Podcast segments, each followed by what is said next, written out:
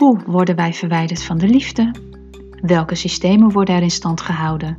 En wat is de manier waarop wij als mens worden gecontroleerd?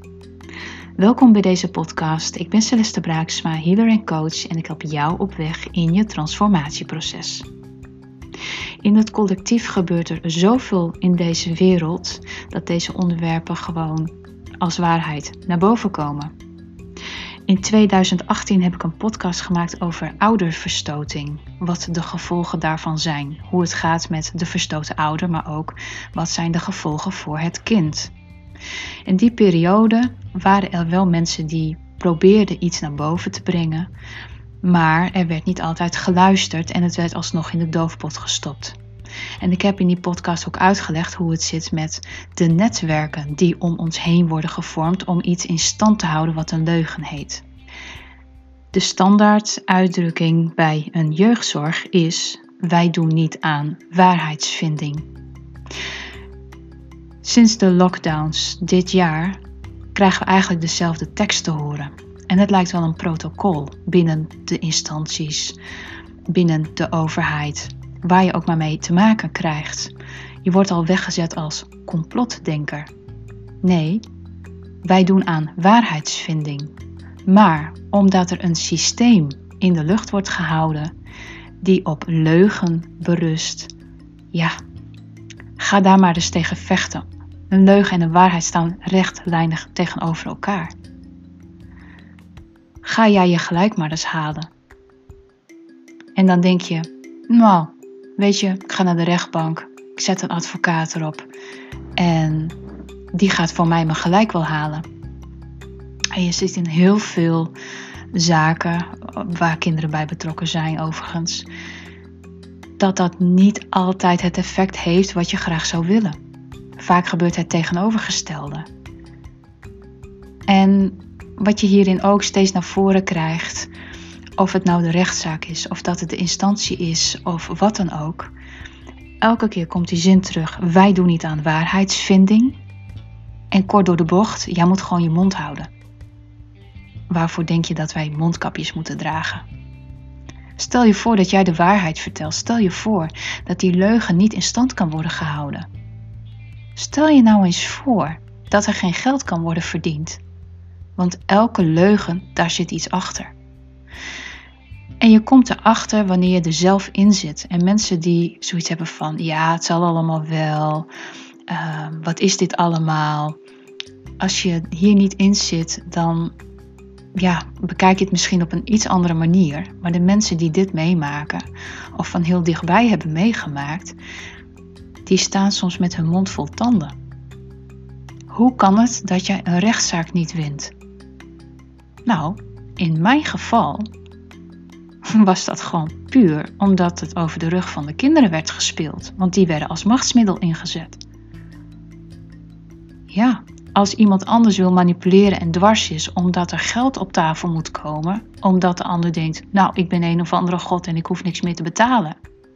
Ja, weet je, als een rechter onverbiddelijk is en die zegt, joh, uh, jij hebt een bepaalde verplichting, jij bent mede verantwoordelijk en er moet geld op de plank komen, is het niet links dan wel rechtsom, dan ga je toch iets bedenken om daar maar niet aan te voldoen. Want als jij dat echt niet wil, dan ga je gewoon iets doen om daar maar onderuit te komen.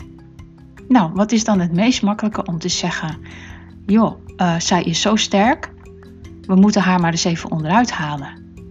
We kunnen haar niet beter raken dan in haar moederhart. Ja, kinderen afnemen van een ouder, of jij een vader of een moeder bent, dat doe je niet. En als je gaat scheiden of uit elkaar gaat, ja, weet je, kan gebeuren. Maar ga elkaar niet afmaken en zeker niet voor het ogen van de kinderen. En ook dit heb ik in de vorige podcast uitgelegd. Doe, doe dit je kinderen gewoon niet aan, want zij krijgen jouw trauma mee.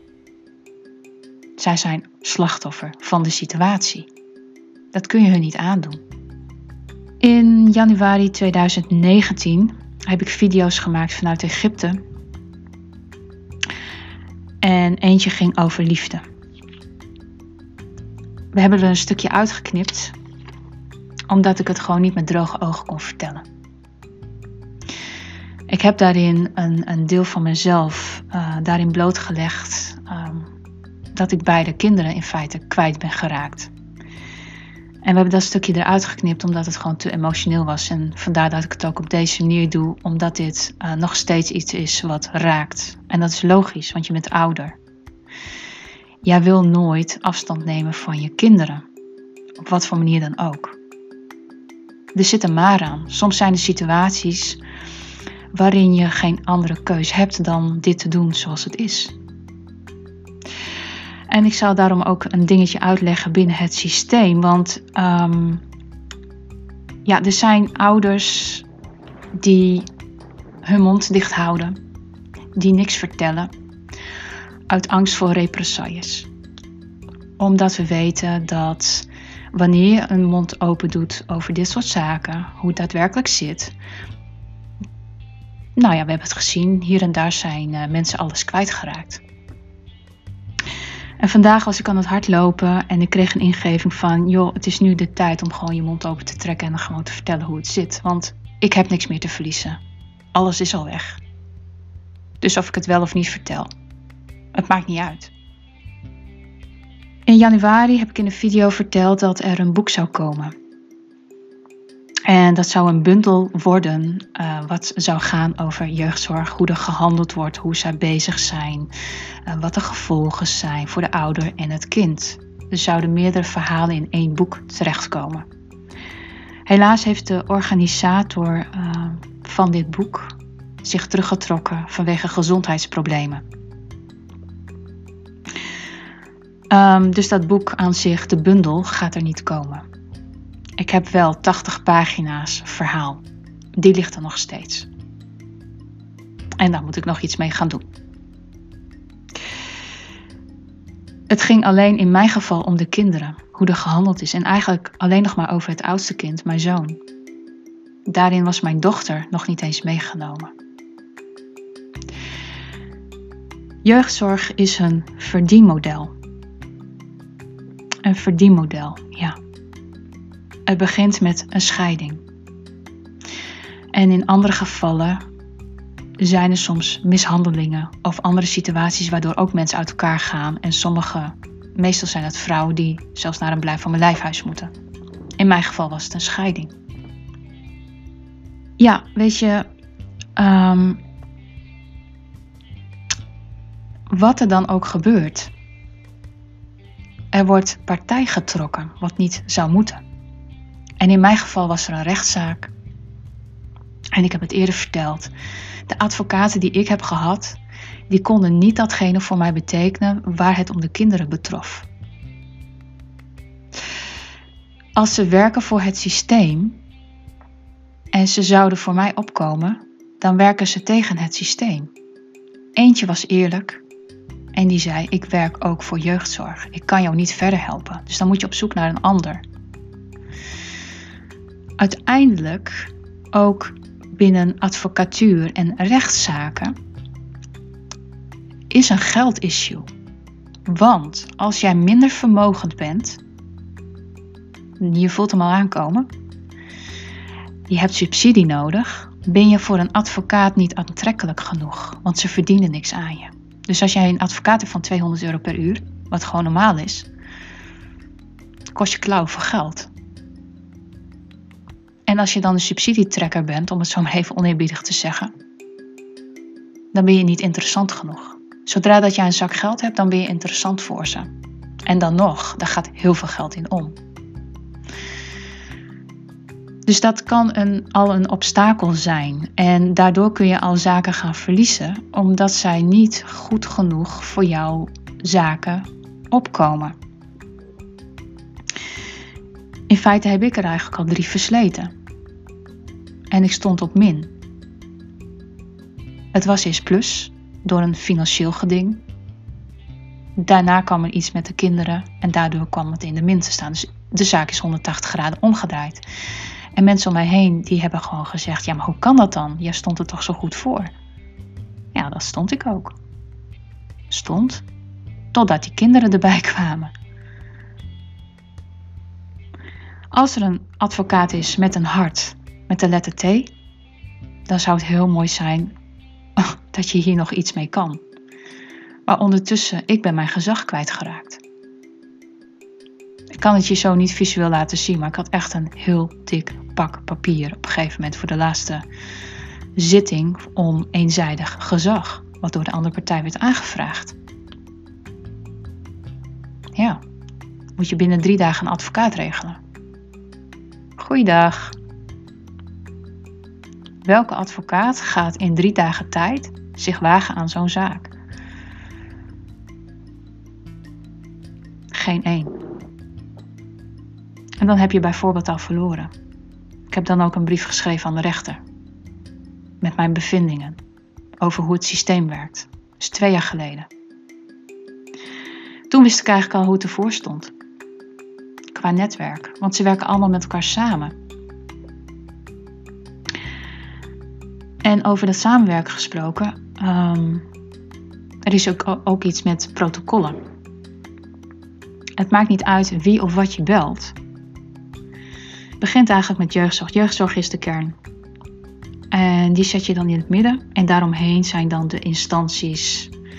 Alles wat daar maar omheen kan draaien. Dat geldt ook dus voor advocatuur, rechters, wat het dan ook maar is. Zorg, hulpinstanties.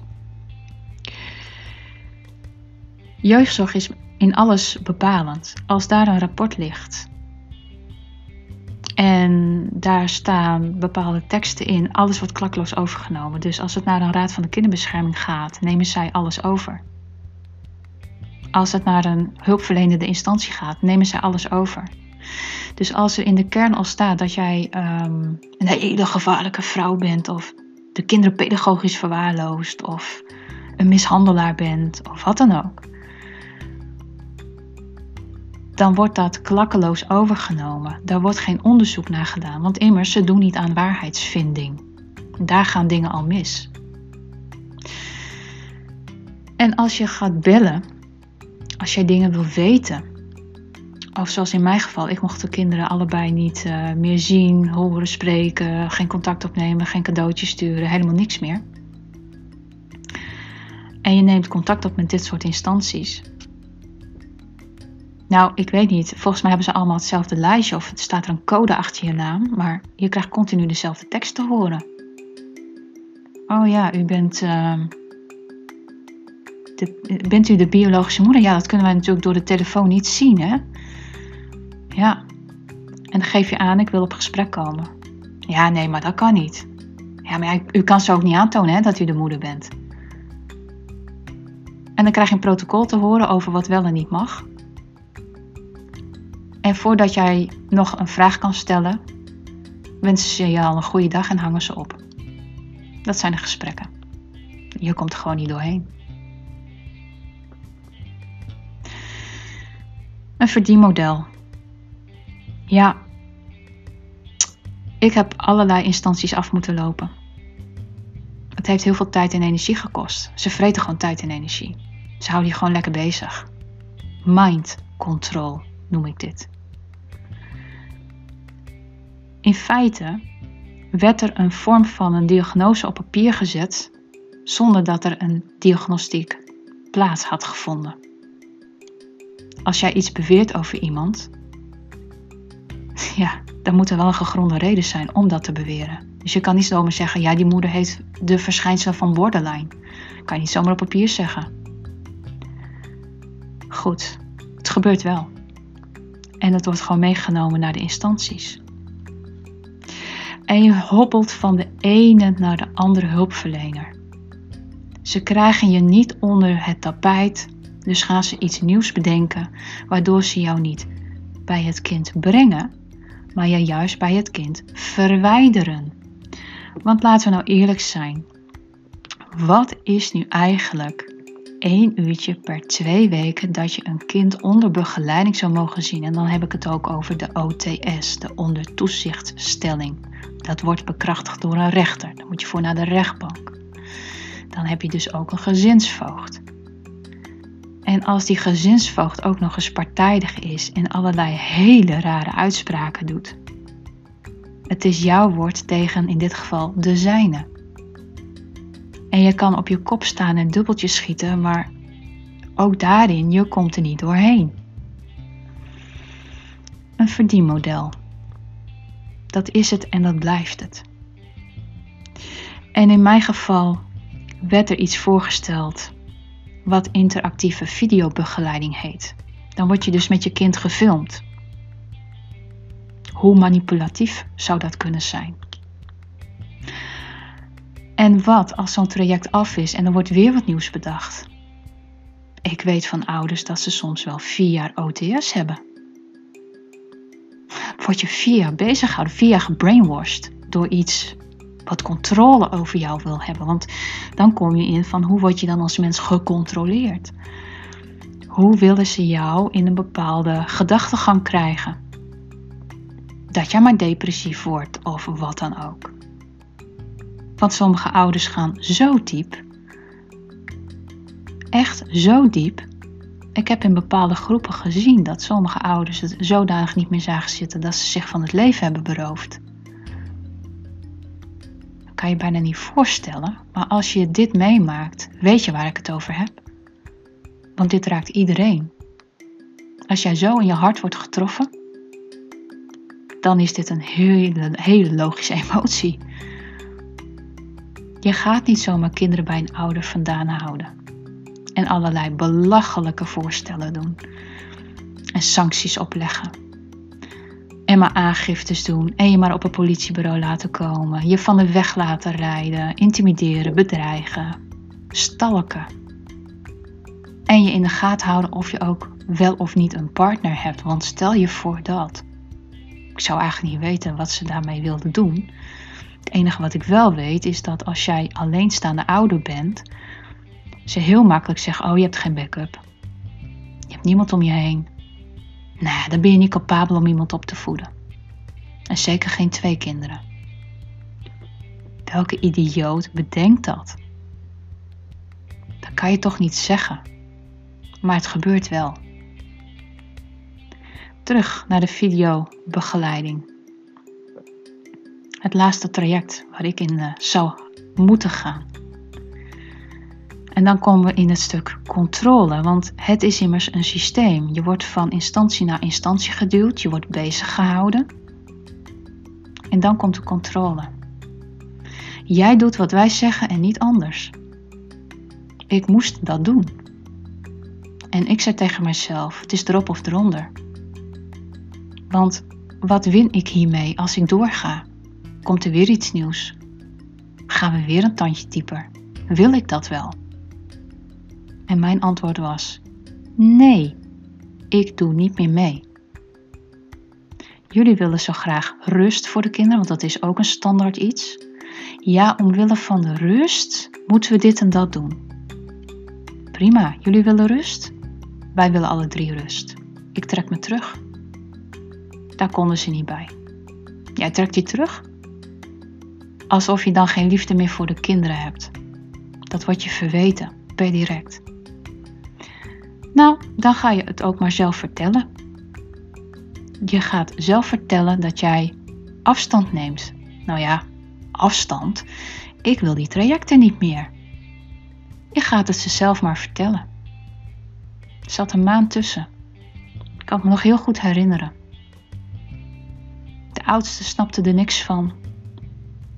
En de jongste die zei: Ja, ik weet waar je woont, kom je vanzelf opzoeken heel onmenselijk om dit op deze manier te doen. Heb je keus wanneer jij onder controle staat? Ik zei nee. Ik wil dit niet meer. Dat had dus een consequentie. Welkom in de matrix. Ja.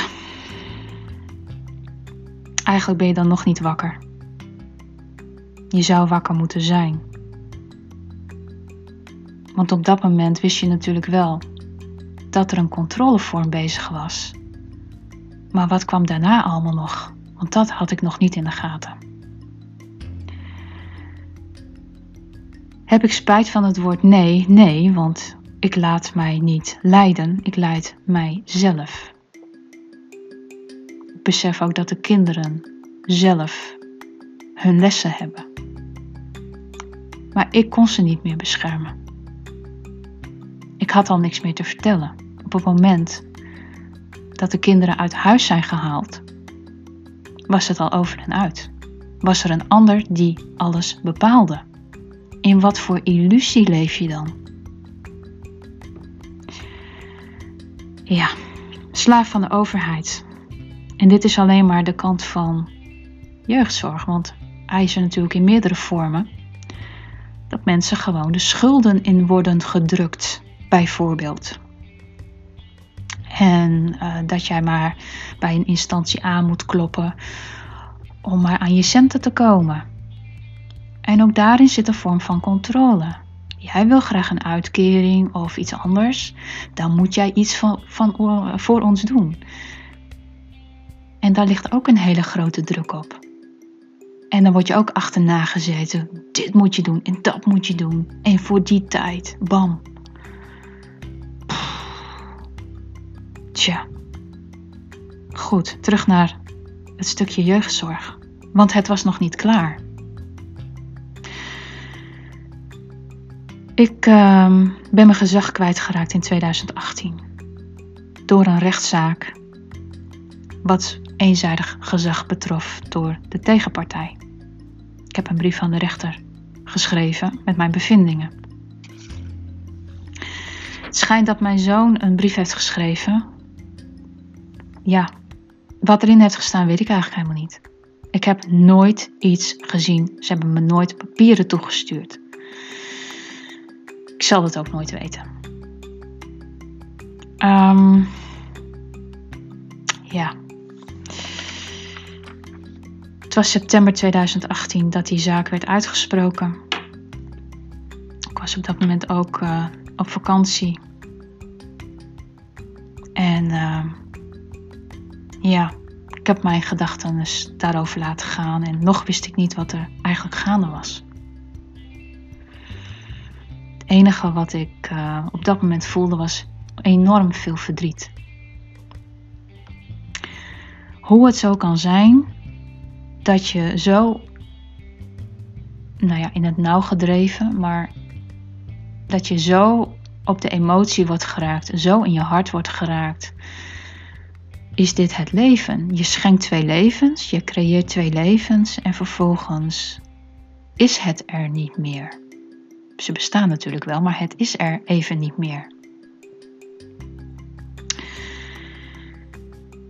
Ik snap nu achteraf wel waarom zij zo graag het gezag wilde hebben, want dan konden gewoon de beslissingen wat sneller worden doorgevoerd en dan zit er weer in die controle en in de systemen. Want als iemand iets van plan is en ik zat er nog tussen, dan kon iets niet worden uitgevoerd. Ja, mijn zoon, die werd, als het zo is, want ik weet eigenlijk niet eens wat daar de waarheid van is werd onhandelbaar. En zodanig uh, is er gesuggereerd, en ook daarvan vraag ik me af wat de waarheid is, zou hij suicidaal zijn. Misschien is dit een hele grote leugen geweest om mij te overtuigen dat er ergens toch nog toestemming voor moest worden gegeven. Want ik moest nog ergens toestemming voor geven. En dat was voor het Jelgershuis. Uiteindelijk. Want er was crisisopvang nodig. En het duurde maar en het duurde maar. En ik snapte er helemaal niks van, want ik wist niet wat er gaande was. Dat wat je niet vertelt.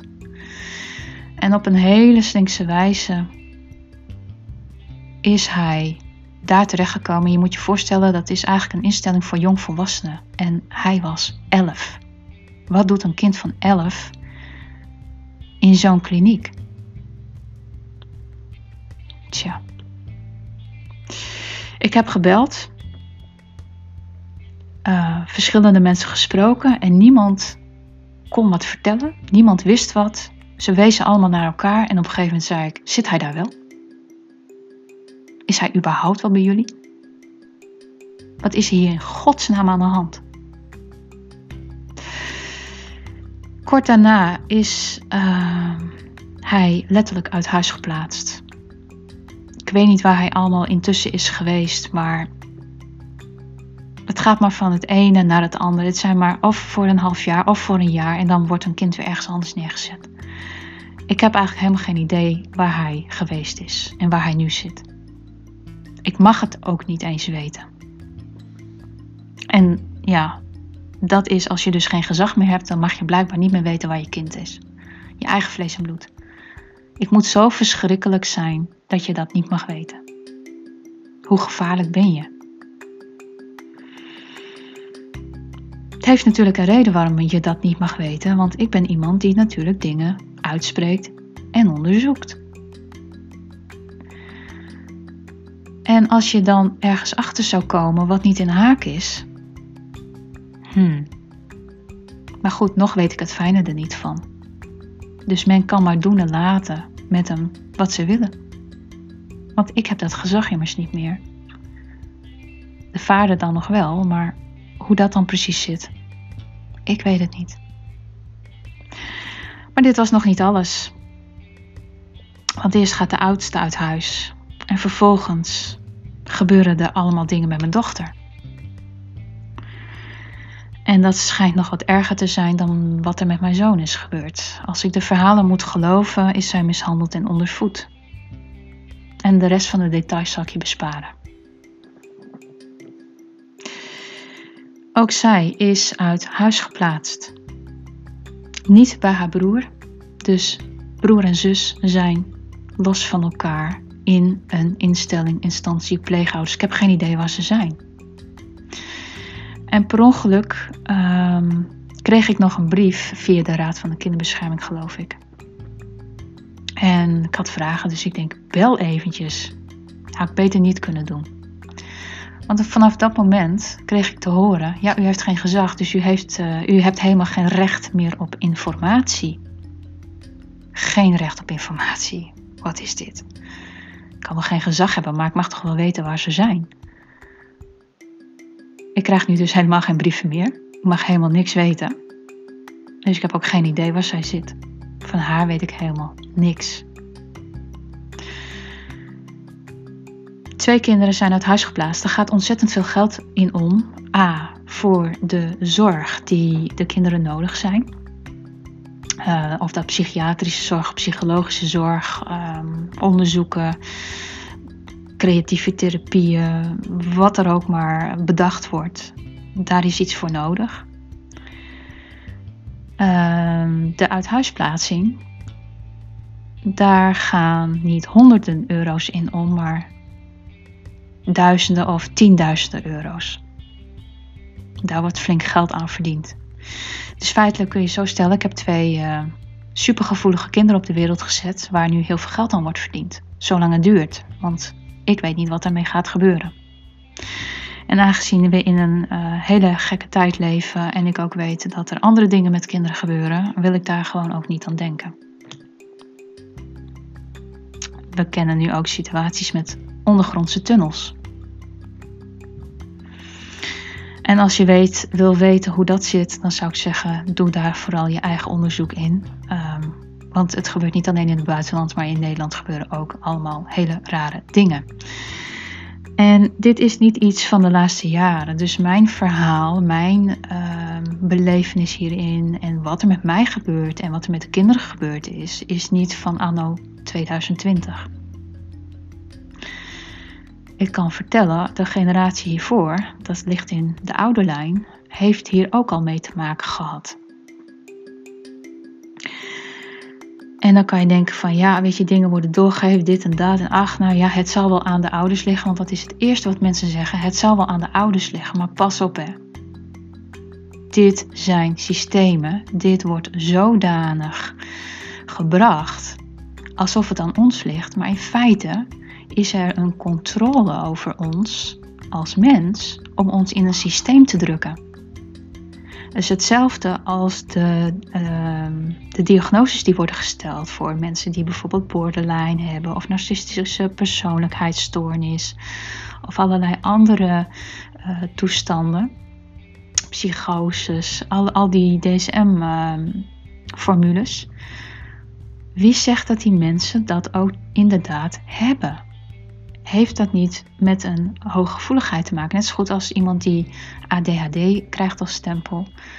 Ja, maar diegene is druk. Ja, misschien moet diegene gewoon lekker in beweging blijven. En moet je gewoon niet zeggen van je moet de hele dag stilzitten. Druk daar maar een Ritalin in, dan is het over. Want voor alles hebben ze een medicijn. Ook voor mensen die uh, psychische uh, problematiek krijgen. Oh, druk er maar een pilletje in, dan is het over. Misschien hebben die mensen wel wat anders nodig. Zijn ze gewoon super gevoelig en voelen ze gewoon heel veel dingen. Maar je wordt gelijk als gek bestempeld. Nou, en, en voor 50 jaar geleden was er ook al een jeugdzorg en waren ook al verschrikkelijke dingen gebeurd met kinderen. En dat is nu nog steeds zo. En misschien is dit nog wel veel langer dan 50 jaar geleden. Het zijn allemaal manipulatieve spelletjes om een bepaalde onderdrukking te brengen. Omdat jij precies moet doen wat de ander wil. Wij zijn niet vrij. Wij zijn nooit vrij geweest. En het wordt tijd dat wij die vrijheid wel kunnen pakken. Dat we de tijd eindelijk eens een keertje om kunnen keren. Want als je kijkt naar de slavernij op zich, dat bestaat volgens mij ook al meer dan 100 jaar, misschien wel 150 jaar. En dit is maar een onderdeel van een systeem wat dan loopt, waar in dit geval ik mee te maken heb, misschien jij ook.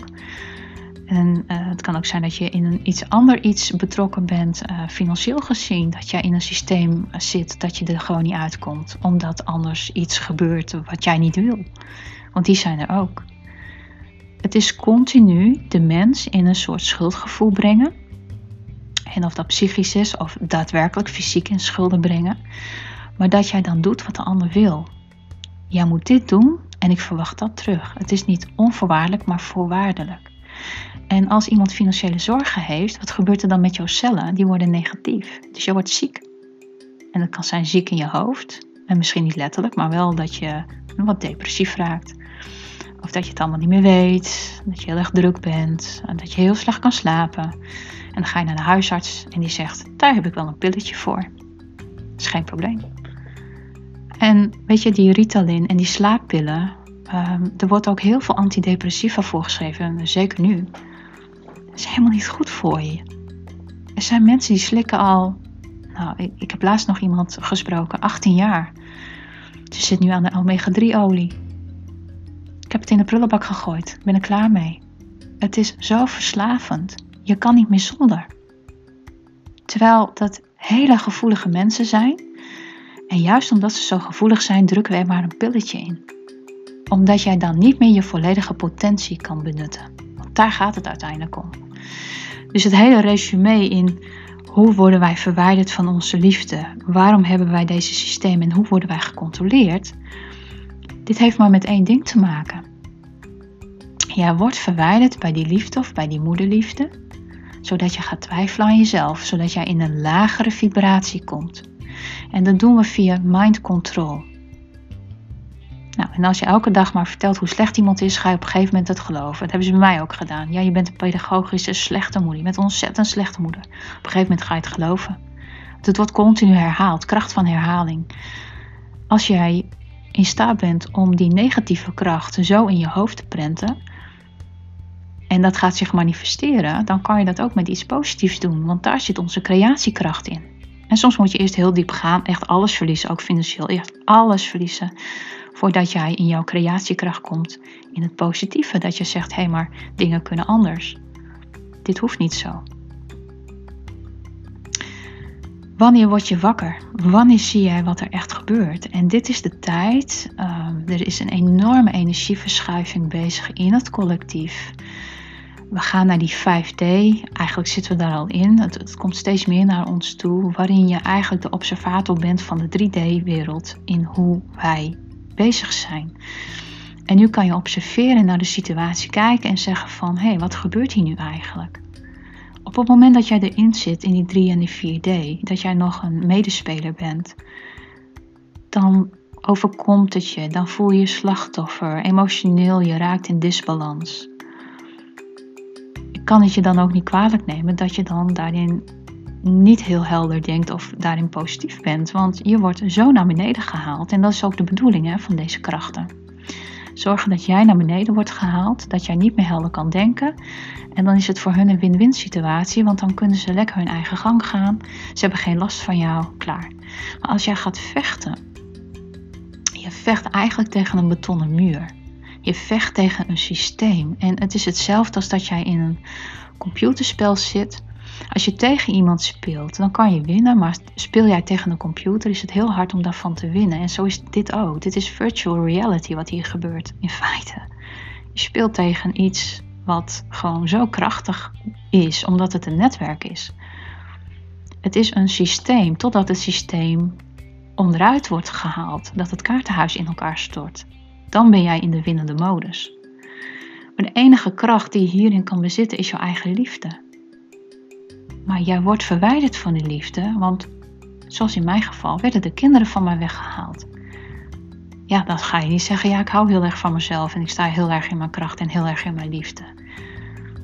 Nee, natuurlijk niet, want het dierbaarste van jou wordt bij jou weggehaald. Dan ga jij even onderuit. Dat, dat daar ontkom je niet aan. En als dat niet zo is, dan, dan is er geen gevoel bij je. Als ouder ga je onderuit.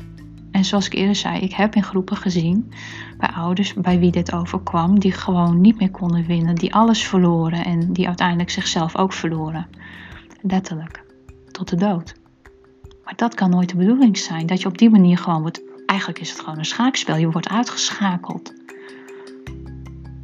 En je kan blijven vechten, je kan een rechtszaak aangaan, want er zijn genoeg mensen die zeggen ja, maar waarom ga jij niet alsnog iemand zoeken om dit aan te vechten.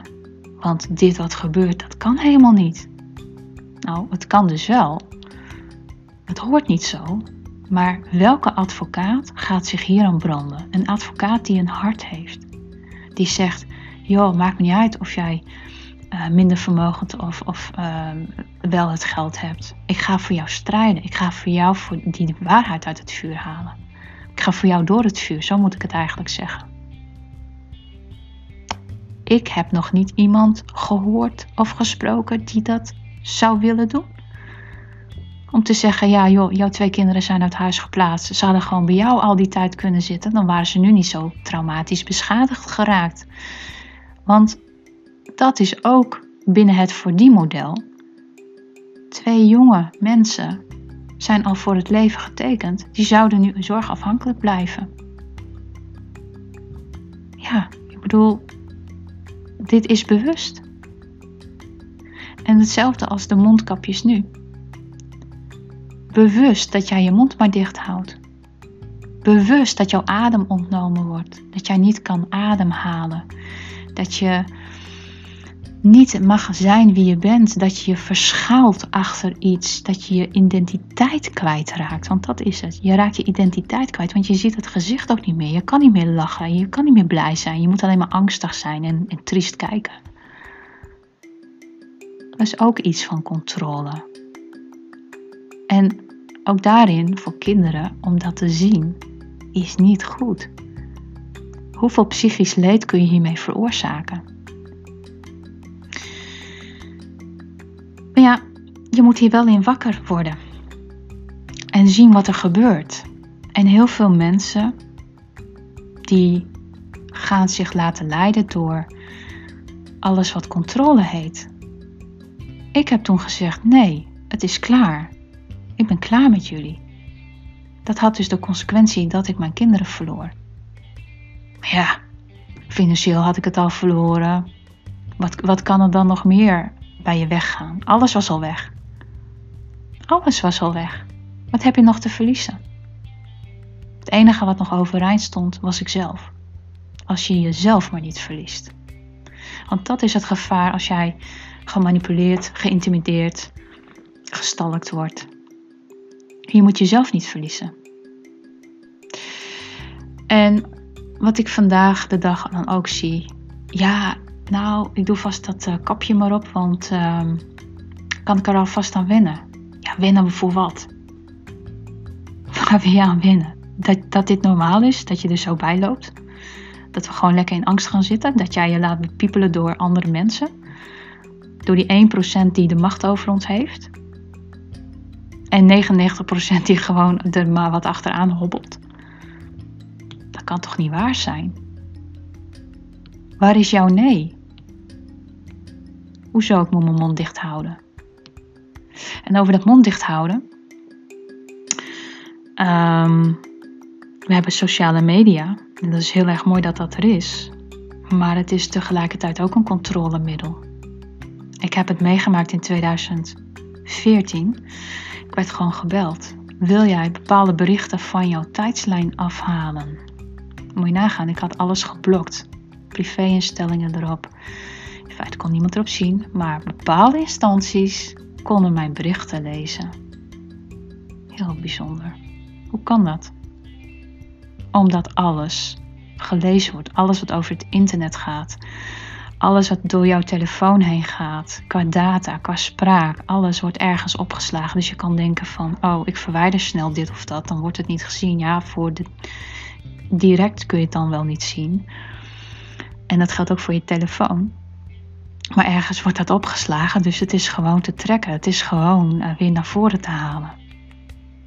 Dus uh, voor de goede mensen, maar ook voor de slechte mensen, om het zo maar te zeggen, die wat verkeerde bedoelingen hebben. Alles is gewoon naar boven te toveren. Dus denk niet van, oh, ik verwijder maar snel iets, dan is het weg. Het is nog ergens bewaard. En ik maakte dit dus in 2014 mee. Dat ik dacht, ja maar wacht even, waar gaat dit over? Gaan jullie mij nu vertellen wat ik op social media mag plaatsen? Ja of nee? Is nog maar zes jaar geleden. En als je ziet wat er nu gebeurt, nu pas zien mensen, oh ja, er worden mensen van afgehaald. En uh, ja, kan dit allemaal wel zo? En waarom gebeurt dit? En wat heb je er dan opgezet? Zes jaar geleden geloofde niemand bij mij dat dit gebeurde. Nu, omdat het bij meerdere mensen gebeurt, gaan wel de ogen open. Heel bijzonder. Maar dit geldt voor alle social media accounts. Als jij je mond opentrekt over iets en het staat bepaalde mensen niet aan, word jij gewoon geskipt. De waarheid mag niet naar boven komen. En wat was de kreet ook alweer? Wij doen niet aan waarheidsvinding. Daarom hebben we ook het complotdenken. Dat is ook bedacht. Juist bedacht door de mensen die ons willen controleren. Want als we jou voor gek verklaren, dan hebben wij gewonnen. Zo is het gewoon voor hun. Stel je voor dat jij een goede theorie hebt, dat jij de waarheid boven tafel haalt. Ja, maar dat moet niet, want het moet een leugen blijven, want de leugen verkoopt veel beter dan de waarheid. Er zit een verdienmodel achter. Dus alles is een systeem, alles is een vorm van een controle. Het wordt tijd dat we hiervan afkomen. Voor iedereen. Maar besef gewoon dat wij onder controle staan. Zolang dat jij ja zegt, zolang dat jij maar doet wat een ander wil. Maar wat wil jij? Waarvoor ben jij hier gekomen in het leven? Ben jij hier gekomen om het leven te leiden wat anderen willen? Of ben jij hier gekomen om iets te doen wat jij wil? Daar zit natuurlijk wel een verschil in.